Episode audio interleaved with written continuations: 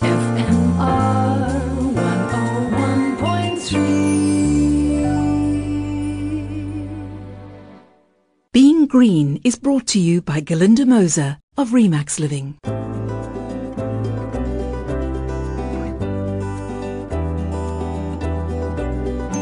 Hello and welcome to Being Green. I'm Glynis Crook.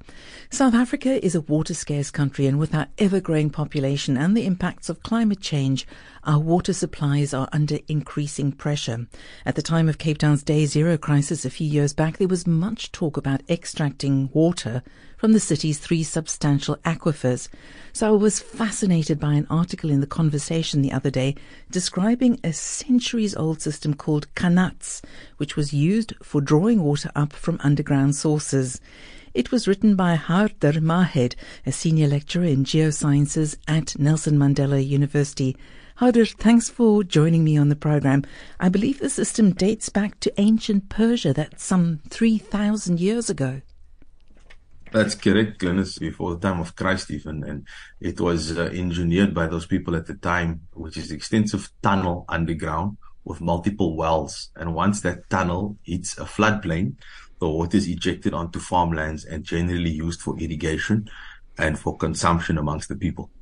I believe it was quite regulated as, as far back as centuries ago to spread the love, so to speak, amongst a community.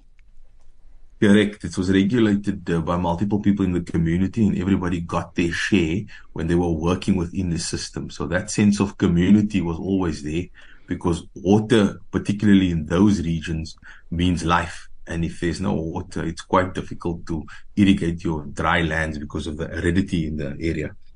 I read somewhere in actual fact that in areas where there were qanats, it was almost like there was an oasis. But how exactly does it work? I saw in your article that there was not only the tunnel, but there was also several sort of wells that were dug into the ground.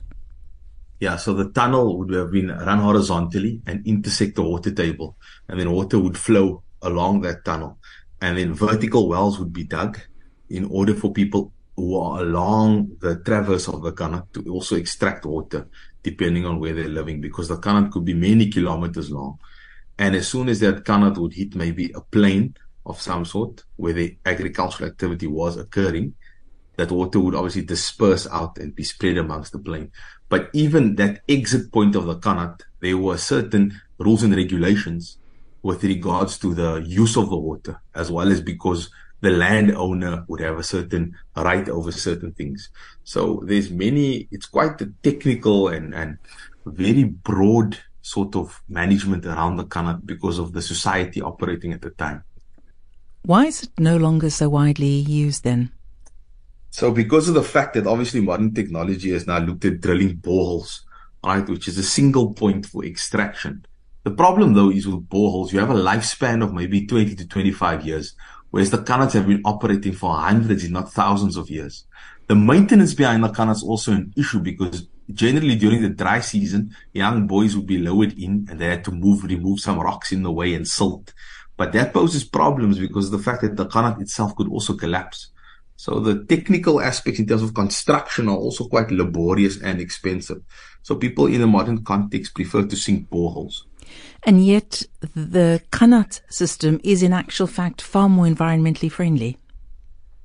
Far more because the fact that obviously we're using little or basically no electricity, but also from the perspective of in certain extremely hot and arid regions, that cool water was diverted and used for the thermal cooling of buildings and certain structures. Because in those areas of Iran where they were constructed, hot winds would blow in and then sort of settle and pick up the cool water and help cool the internal buildings or the internal aspects of buildings. And that's why qanats have, have, have received attention in recent years as well. And also, of course, there would be minimum loss to evaporation in the system. Correct, yes, because we find that, especially particularly in agricultural practices in certain places, almost half of the water is lost either to evaporation or to over land flow, but not a lot is actually taken up by plants. And that's why groundwater is so important because it fights that aspect of, you know, losses to evaporation. Now, is this something that could be applied here in South Africa, and particularly here in Cape Town, where we've got these three big aquifers? It's a possibility because what we find is, especially along the mountain, you see these springs that are emanating. So it could be a variation of that in some way, shape, or form. With recent advances in drilling, we might even be able to look at possibilities of horizontal drilling into mountains and then see if we could intersect water tables. But it depends on multiple factors. Number one, the geology, obviously. Number two, the depth of the water table. And then how much that rises or falls and whether there's extensive abstraction. And also in terms of gradient of the receiving community downstream. Where are they in terms of the height in relation to the water table? And are you able to construct a tunnel of that nature because of the geology? Fascinating. What an ingenious system of water supply. And by the way, it is recognized by UNESCO as an outstanding example of traditional technology. Thanks to Gaathier Mahed, a senior lecturer in geosciences at Nelson Mandela University. And from me, Glynis Crook, till next week, take care and goodbye. Being Green was brought to you by Galinda Moser of Remax Living. For Galinda Moser, founder of Remax Living, life is all about people, their homes, the environment, and of course, music. Because of Galinda's passion for property, Remax Living has become the largest property office in Cape Town. When selling your home, email galinda at remaxliving.co.za. As your trusted property partner, Remax Living is by far the best way to sell and buy real estate. Remax, the leaders in real estate.